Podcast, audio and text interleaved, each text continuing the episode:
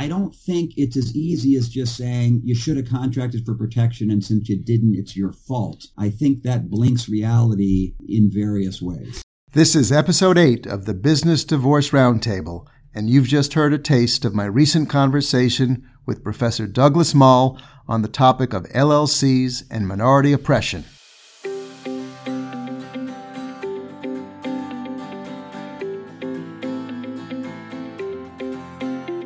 Hi, I'm Peter Mahler, business divorce lawyer and partner at Farrell Fritz in New York City. Thanks for tuning in to the podcast. If you ask people in the know to name the leading authorities in the U.S. on shareholder oppression, fiduciary duty, and fair value appraisal involving closely held business entities, I have no doubt one of the names that will come back at or near the top of the list belongs to Doug Moll, a brilliant young professor of law at the University of Houston Law Center.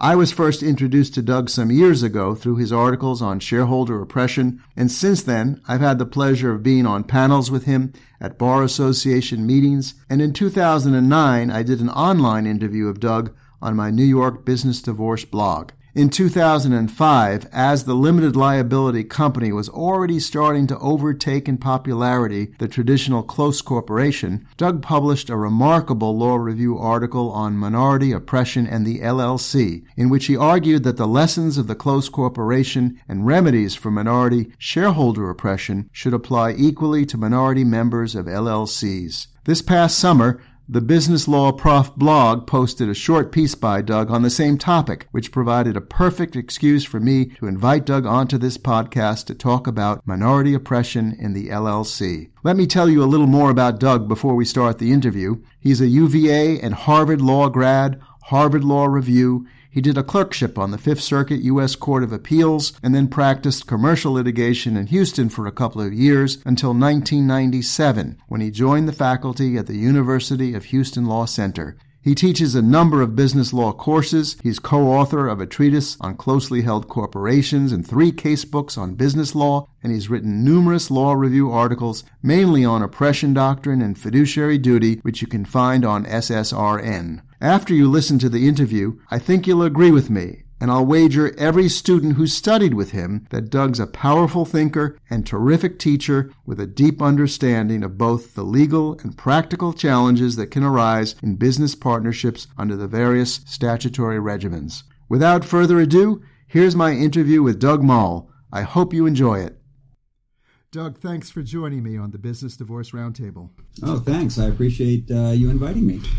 Doug, I've been a fan of yours for many, many years. I remember first reading your pieces on shareholder oppression in the closely held corporation, and then I started noticing as the LLC grew in popularity that you not you didn't leave behind shareholder oppression, but you also were now focusing on oppression in the context of limited liability companies. I was so happy when I saw your recent post on the Business Law Prof blog entitled Minority Oppression on the LLC.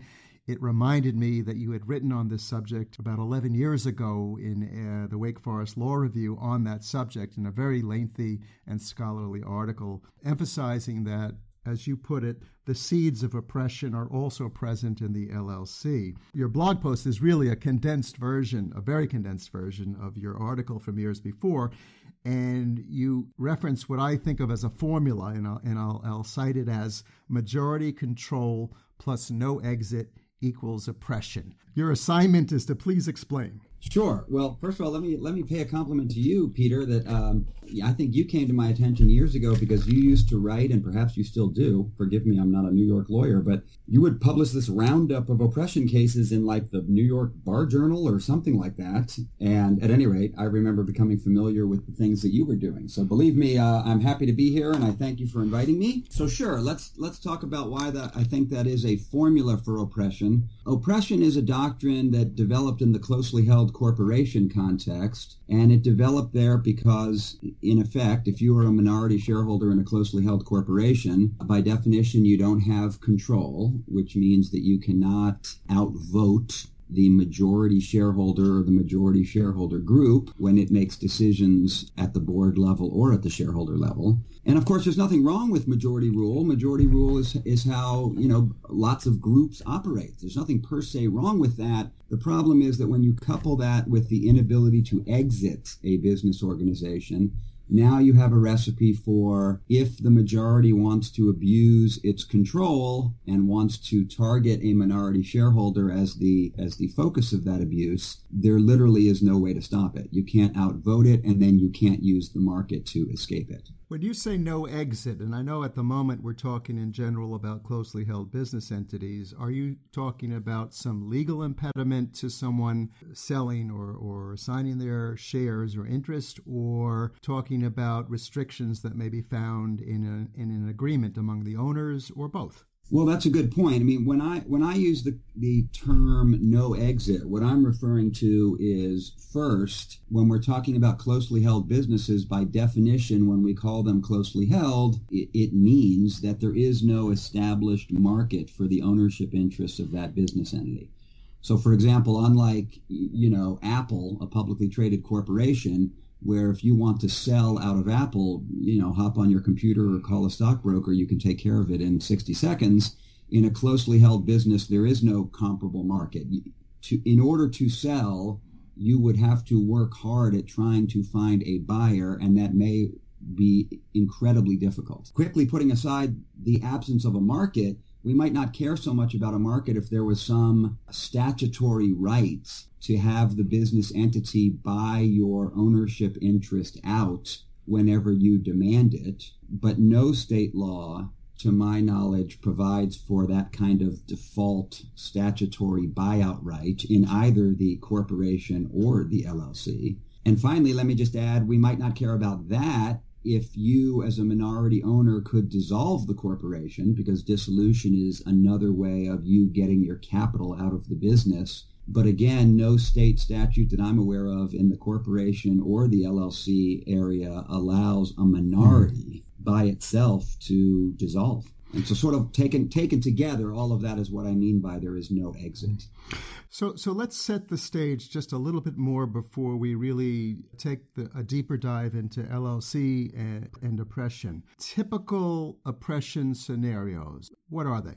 So I would say the prototype oppression scenario is is colloquially referred to as a freeze out. And I like to define a freeze out as when the majority, and again, this could be a single shareholder, could be a group of shareholders, but it's when the majority denies the minority participatory rights in the business and financial rights in the business. So the classic oppression pattern, the classic freeze out, is you deny the minority participatory rights, which means the minority might have had a director position and you vote that uh, director off of the board the minority might have had an officer position. You terminate the minority's employment, which usually goes hand in hand with removing that shareholder from an officer position. And so now the minority shareholder has been denied any participatory rights in the business. They no longer have a say in management because they're not a director, they're not an officer.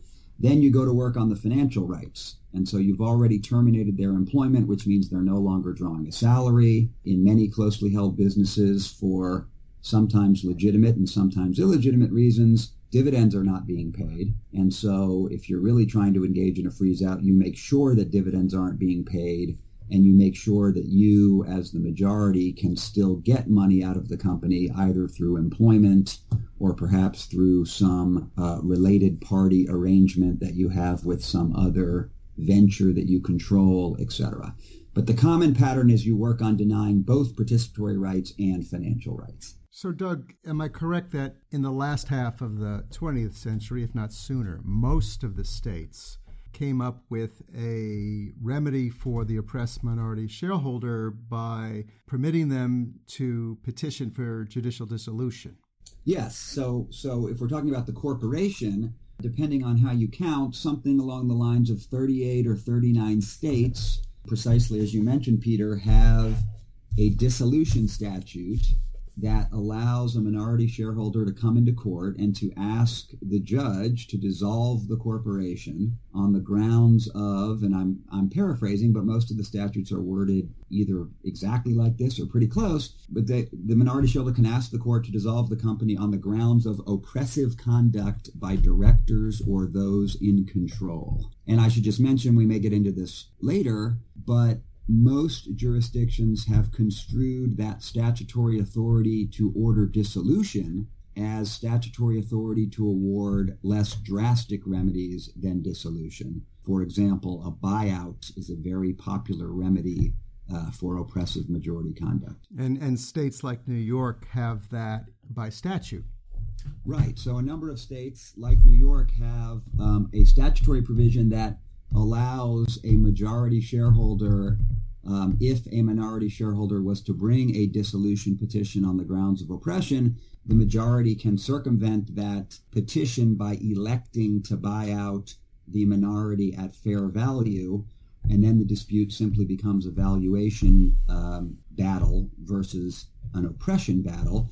I should mention, though, even in jurisdictions without election statutes, some of those statutes explicitly provide for less drastic remedies like a buyout, but many states just, uh, the courts have construed as part of their equitable authority the right to order a buyout. The logic seems to be if the legislature gave us the power to kill a corporation by dissolving it, then surely we have the power to do something less drastic if that would solve the oppression problem that that uh, triggered this petition in the first place. All right, so let's let's shift to LLCs now. Now, when I when I started practicing law in the '80s, New York had no LLC. I personally had never heard of an LLC. I know the history is that I think was it Wyoming was the first to have an LLC law in the late 70s, but the LLC as as a form of business entity didn't really take off into I'd say what the late 80s or early 90s. Does that sound right? I might even say the late 90s. I mean, mm-hmm. most people will point to 1997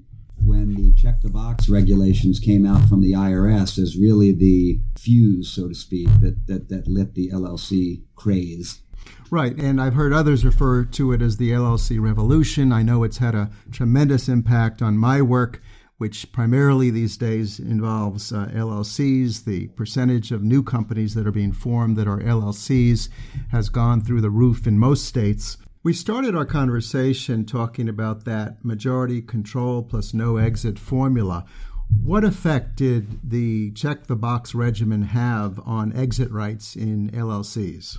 Well, that's a great question. So, so prior to 1997, in, in, what I might call the first iteration of LLC statutes, there was a different game that one had to play if you wanted to increase your ability to receive pass-through tax treatment. Without getting into the nuances of it, it was called the corporate resemblance test, and the idea was you had to make your LLC not look like a corporation. And of course, one of the attributes of a corporation is continuity of life. And so if you wanted to avoid looking like a corporation, you needed to have provisions in your statute that would allow the LLC to not have continuity of life. In other words, it would not live forever. It would dissolve upon certain events, like, for example, the, the death of the manager of an LLC or perhaps bankruptcy of the LLC.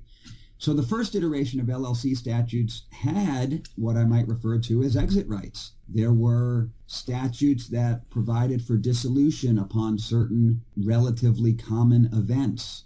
There were buyout rights. If you, as an LLC owner, simply wanted to leave the LLC. And a lot of those provisions were designed to make the LLC not look like a corporation, not have that same permanence of a corporation. And it was believed that the LLC statutes had to do that in order to ensure that they would get the pass through tax treatment. In other words, in order to ensure that they would avoid the double tax. Well, once 1997 came and the check the box regulations kicked in, and there was no longer any uncertainty as to whether the LLC would receive pass through tax treatment. And again, pass through tax treatment is what you want. It's, it's not the double tax. Then there was no longer any reason for those dissolution and buyout provisions from an income tax standpoint. And so a number of jurisdictions got rid of those provisions. And our more modern LLC statute today in most jurisdictions does not have any easy exit rights as the LLC statute in that jurisdiction may have had 10 or 15 or 20 years earlier. Well, New York was certainly in that group. Uh, I do recall that in 1998 or 9, it amended one of the few amendments that New York has made to its LLC law, and it uh, flipped the default rule on withdrawal rights. In other words, before check the box, the default rule was that a member could withdraw even without the, the consent of the other members on six months' notice and then be paid the fair value for his or her membership interest. And, right. then, and then the statute was flipped. And the default rule now is that you have no right to withdraw unless it's so it's provided in the operating agreement. So that was a typical legislative change across the country, I gather. Yeah, and and on that point, it absolutely was typical. In other words, I would tell you that most LLC statutes have followed that pattern, where to the extent they had buyout or exit rights in the past, they have almost all gone by the wayside. There are maybe a handful of states left that still have sort of a buyout right, but but I'm when I say handful, I mean maybe five or six states. So let's talk about statutory remedies for minority oppression in the LLC. Before check the box, am I right that in most states there was no oppression remedy per se anyway in the LLC statutes? In other words, neither in the dissolution provisions of these statutes or anywhere else did it provide any recourse for a minority LLC member claiming oppression. But I gather from your last answer that given the default withdrawal rights, maybe there was not such a great need for that remedy. Now you have checked the box. LLC acts are almost universally, if not universally, amended to, as I called it, flip the default rule on withdrawal. But the states did not recognize a greater need now for a remedy for minority LLC member oppression. I think that's fair. I mean, the story is a little more complicated, but only because in the typical evolution of most business organizations is that we get a uniform statute out in front and then states typically look at that uniform statute and will adopt it either wholesale or maybe make a few changes What's interesting about the LLC is that states got out in front of uniform statutes. And so the first iteration of LLC statutes, I'm quoting, I can't remember where I saw this quote, but someone wrote that it had a dizzying variety of statutes. And so what happened was the first uniform statute, I can't quite remember when the prototype statute came out. The prototype may have been first. But the first NCCUSL statute, and NCCUSL drafts any uh, statute that you've heard of that starts with uniform or revised uniform, um, the first NCCUSL statute that came out was in the 95 96 area, and it did contain a dissolution for oppression provision. But by that point, most states had already adopted their own version of LLC legislation. And so I think I agree with you, Peter. Uh, uh, uh, when states flipped the default rule, as you said, many of them at that point had not adopted the uniform statute. And so unless they had given some forethought to what that would cause, which I would suggest many states did not, there wasn't a dissolution for oppression section. And it stayed like that until states started to adopt uniform statutes, but that took another 10 or so years. In New York, for instance, the statute from its enactment in 1994 only provides a dissolution remedy uh, based upon a showing that it's no longer reasonably practicable to carry on the business in conformity with the operating agreement. And I, and I believe that was pretty typical of most state LLC acts in the in, you know adopted in the 80s or 90s. That not reasonably practicable standard is not the language is not particularly friendly to someone alleging oppression, is it? Well, that's a good point. I mean, it certainly is more attenuate, right? I mean, the language says you can ask for dissolution on the grounds that it's not reasonably practicable to carry on the business in conformity with the operating agreement. Well, think about your normal freeze out if you get terminated from employment and removed as a manager, there's nothing in the operating agreement usually that somehow disables the LLC from functioning just because it lost a single manager or a single employee. Similarly, if you stop making distributions to the members, unless the operating agreement has some requirement for distributions, which is very rare. I'm not sure I've ever seen a requirement to make distributions. It's hard to say that the classic freeze out would run afoul of a statute that's, you know, it's hard to, it's hard to, it's hard to imagine that a freeze out would be, uh, make it not reasonably practicable for the LLC to act in conformity with its operating agreement. Has there been change across the country in the formulation of the dissolution remedies to include oppression as one of its grounds in the last, you know, 20 years or so, or I guess I should really say since Check the Box. Well, I think it's fair to say that the answer to that question is yes. Um, now, I might, when I wrote the Wake Forest article that you referred to early on, Peter, that was in 2005. And at that time, I would say no more than a half a dozen states had an oppression statute. Those were probably the states that had adopted the first Uniform LLC Act, which did in fact include an oppression statute. Since that time, so now we're what, about 11 years later, that number by my last count had increased to 19 states. And I'm pretty sure that that uptick is due to the fact that the second iteration of the Uniform LLC statute, which came out in 2006, also contained a dissolution for oppression statute, and states have continued to adopt those uniform statutes, which I think has led to that uptick. What's interesting, however, is that even though there's been an increase to, again, by my count, 19 states, in the corporate context, we're talking 38 or 39 states. So it's still quite a significant deviation from what we see in the corporation statutes. So, do you think that the this uh, variance in the number of states that protect oppressed minority shareholders versus oppressed LLC members is it just a historical accident based on the some of the peculiarities in the way that the LLC evolved and and the uh, tax issues that surrounded check the box? Or is there something more deliberate that you sense on the part of our state legislatures where they think it's somehow less appropriate in the LLC context to provide that kind of protection? Well, sadly, it's hard to know. So my guess is it's probably a, um, well, let's put it this way. I have a few theories. My first theory is certainly what you mentioned, Peter, that the, the story of how LLC statutes evolved is a complicated one.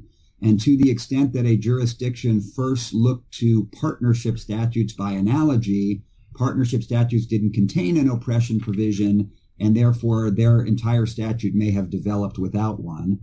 Other states may have looked to the corporation for um, analogous provisions, and so their state uh, may have started with an oppression provision. So, so some of it I do think is due, as as you mentioned, to the evolution of LLC statutes. Another theory that I'd like to suggest is in certain jurisdictions, oppression as a doctrine is criticized. Some of the criticism is fair, some of it I think is unfair, but the idea is that the oppression doctrine is criticized as being too vague and too unpredictable. Without boring the listeners too much, depending on the legal standard, various standards for oppression that jurisdictions have adopted include New York most famously adopted the frustration of the minority reasonable expectations test. Other jurisdictions use a test that oppression is conduct that is burdensome, harsh, and wrongful, a violation of fair dealing and fair play. And again, the only point I'm trying to make is if you just think about those standards, frustration of reasonable expectations, burdensome, harsh, and wrongful conduct, you know, that's got some vagueness in it. And perhaps there is some concern that the oppression doctrine is, is too vague or too uncertain and extending it into the LLC context might be seen, if you think that it is too vague and uncertain, as compounding the problem. I can understand in those 11 states that don't have an, a minority shareholder oppression remedy for close corporations, I could imagine I would not be surprised to learn that those states also do not have such a remedy for oppressed LLC members. But in the 39 states that have minority shareholder oppression remedies, for close corporations, what would be the argument in those states for distinguishing LLCs and not providing the same remedy for oppressed LLC members. Right. Well, I think that is a great point. keep in mind, let me just mention in the in the 11, 12 states that don't have a statute, remember that many of them do have a fiduciary duty doctrine. So it's not, it's very possible that that fiduciary duty doctrine they will extend into the LLC. And that sort of brings me back to your specific question, which is, is there something we can point to in the 38 or 39 states that have an oppression statute in the corporate context as to why they feel like they don't need it in the LLC setting?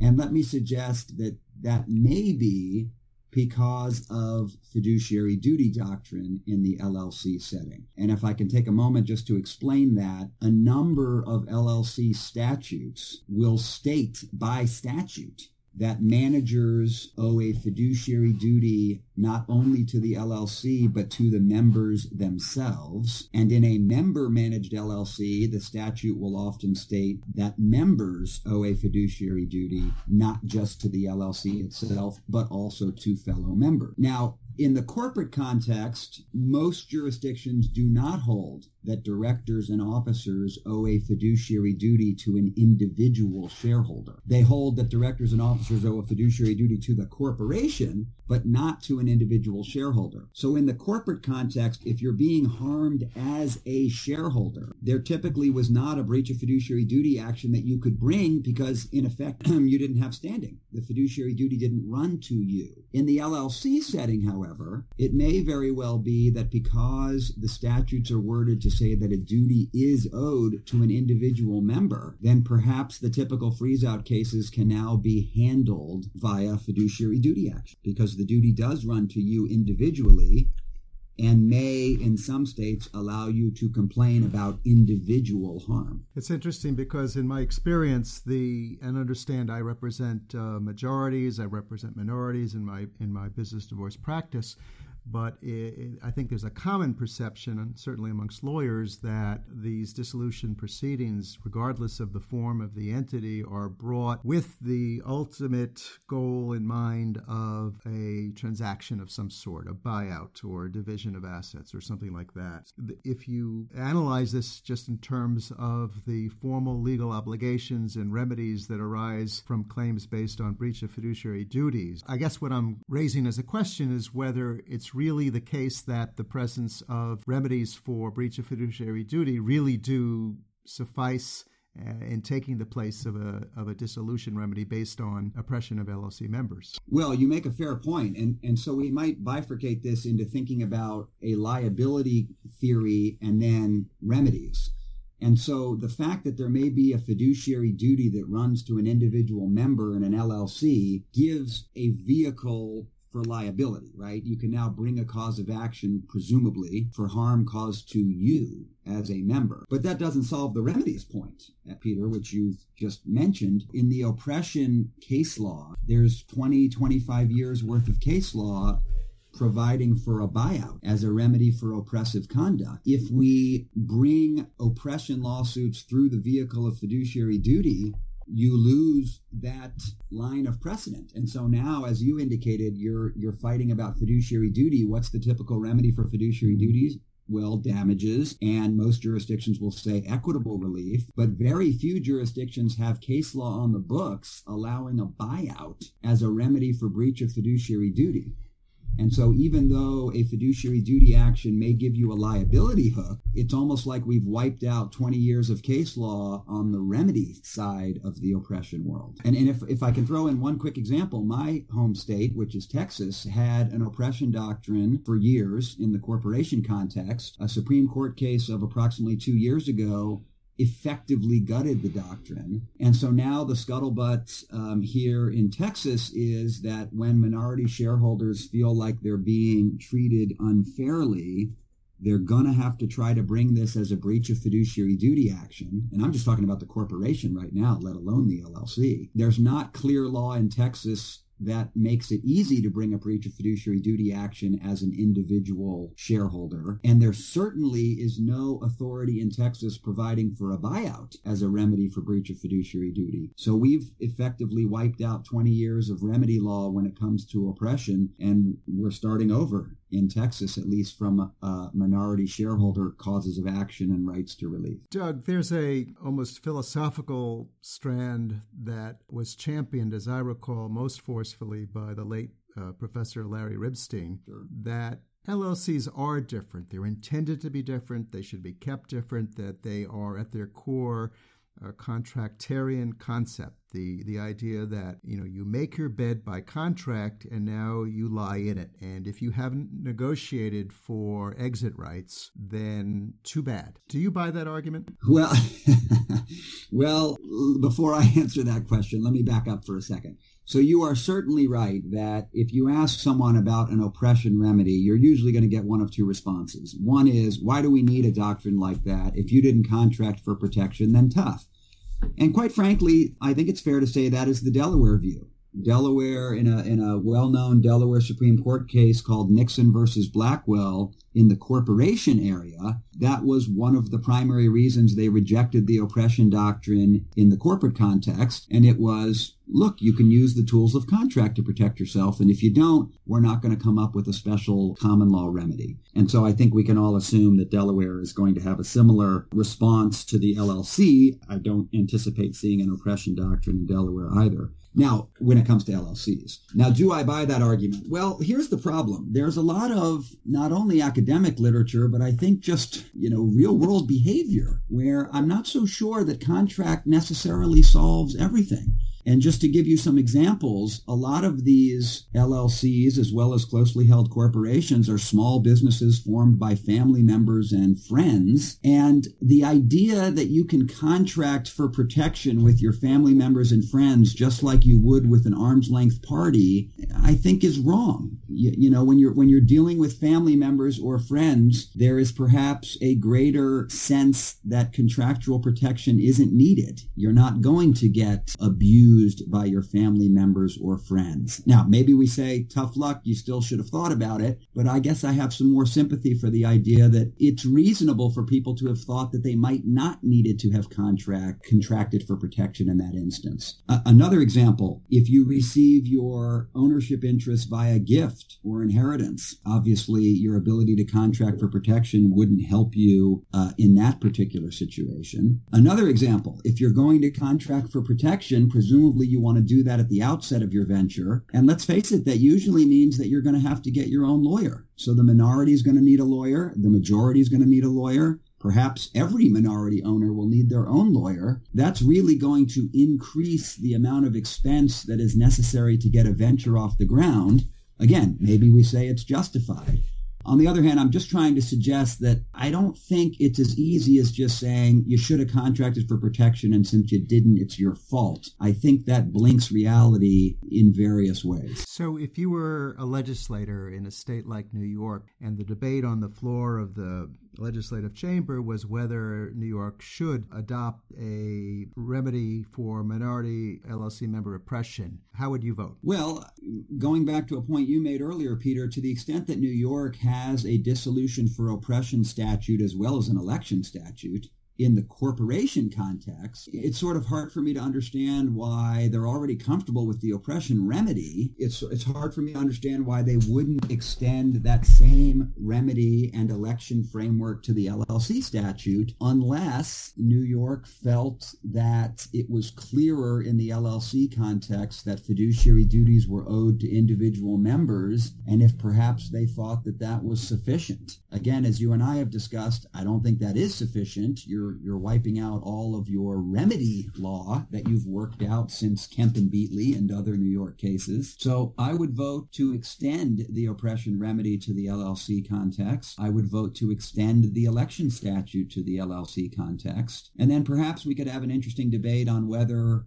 we would allow it to be a default rule where you could contract around the oppression remedy, or whether we thought as a matter of public policy we did not want to allow that. But that would be a different. I think the public policy argument on the other side of it might be something like, and by the way, I know in New York there's almost no legislative history that attended the enactment of the LLC, New York's LLC law in this, uh, certainly on this topic. But I suppose if one could recreate a legislative history and, and attribute some rational thinking to the enactment of the statute as it was and, and the absence of, the, of a remedy for minority member oppression in the LLC LLC, it might be something along the lines of we're enacting a law that on its, you know, in, by its literal terms requires the members to adopt a written operating agreement. I mean, that's what the New York law says. There's no teeth to the law. If they don't if you don't adopt a written operating agreement, there's no consequence. You're deemed to be governed by this so-called statutory operating agreement. But still, I think the, the argument could have been made that we are making the LLC a different kind of creature than the closely held business corporation, where there is no similar requirement that the owners enter into a shareholders agreement and that by imposing this requirement of a written operating agreement, we expect the members of an LLC to sit down and bargain for all of these rights and protections, sort of the Delaware argument. You made your bed, now lie in it. But in reality, and I say this now as a practicing attorney for who for many, many years has dealt with so many different companies, uh, corporations, LLCs, partnerships, family owned, non family owned and have seen in so many instances not only do they not enter into a comprehensive, sensible operating or shareholders agreement, they don't enter into any agreement. So the assumption that parties in the real world are going to sit down at the bargaining table, and, uh, you know, hash out an agreement that gives everyone the protections they bargained for, I just don't think it's a good assumption. Well, and let me just make two quick responses to that. Number one is think how expensive that's going to be. I mean, if you're going to sit down and negotiate this comprehensive agreement, that is really increasing the cost of forming a business, which again, maybe we say it's necessary, but, but, but just keep that in mind. The second thing I would say is just because you have a business structure that forces you to enter into some kind of agreement, even though, as you mentioned, there's no penalty for it, doesn't mean that you will actually lock horns with issues that affect how the majority might treat a minority. In other words, we might sit down and work through how we're going to call meetings and what vote's going to be required. Again, it may be that many people are overly optimistic when entering into a business, you know, with friends, family members. They don't think anything bad is going to happen. They might choose not to focus on, gee, what happens if dissension arises between us? That's what oppression would want you to negotiate. But that's an awfully difficult conversation to have, not only because, again, it may be friends and family members who you don't think would ever do that to you, but even if you thought they would do that to you, you are basically saying at the outset of a business relationship where you want to preserve everyone's optimism, hey, let's talk about what happens if everything goes south. And that is a very tough conversation to have at the outset of a business relationship. And again, to me, just saying you should have contracted for protection is is too easy of a response and too easy of a justification for why we don't need an oppression doctrine. I can't disagree with you on that. Uh, Doug, you wrote that Wake Forest article, which is just a, a really masterpiece of scholarship, and uh, particularly if you like footnotes. The um, just just kidding. That was published in 2005, and here we are, 11 years later. I mean, from my own perch the biggest difference is the explosion of LLCs as the as the entity of choice, and and in the life cycle of businesses now, I am seeing many many more LLC member disputes, including dissolution proceedings. What generalizations can you make about how things have changed, or maybe not changed, since the time you wrote that piece in 2005? Well, a couple generalizations. The first thing that I've seen since 2005 is, as I mentioned, we've gone from maybe half a dozen states with oppression statutes to more like 19 states, not nearly as many as in the corporate area, but certainly growing, and perhaps it will continue to grow, and I would expect that it would continue to grow as the revised uniform LLC statute continues to be adopted by jurisdictions. Another generalization that I think will be interesting to watch is whether we start getting a substantial amount of case law that is articulated in the language of fiduciary duty. In other words, will we see oppression cases effectively get repackaged as breach of fiduciary duty to an individual member? And if we start seeing those cases and we start developing remedies in those cases, it may be that oppression simply gets repackaged in the LLC context. That said, let me just mention that I indicated earlier that some LLC statutes say explicitly that fiduciary duties are are owed to individual members. Some of those statutes, however, define that fiduciary duty only by way of harm to the corporation. So even though they nominally indicate that a duty is owed to an individual member, the duty itself is based on harm to the entity, which is not what you typically care about in an oppression lawsuit. In an oppression lawsuit, you're normally focusing on harm to the individual owner. So it will be interesting to see if fiduciary duty over the next several years winds up being what, you know, winds up doing the work that oppression used to do. And it will also be interesting to see if we get enough jurisdictions to adopt oppression where they won't have to shift into a fiduciary duty rubric to try to handle these cases. Well, Doug, it's been fascinating talking with you on this very important subject. Doug, thank you so much. Absolutely. Thank you, Peter. It was uh, a lot of fun, and uh, I appreciate the invitation.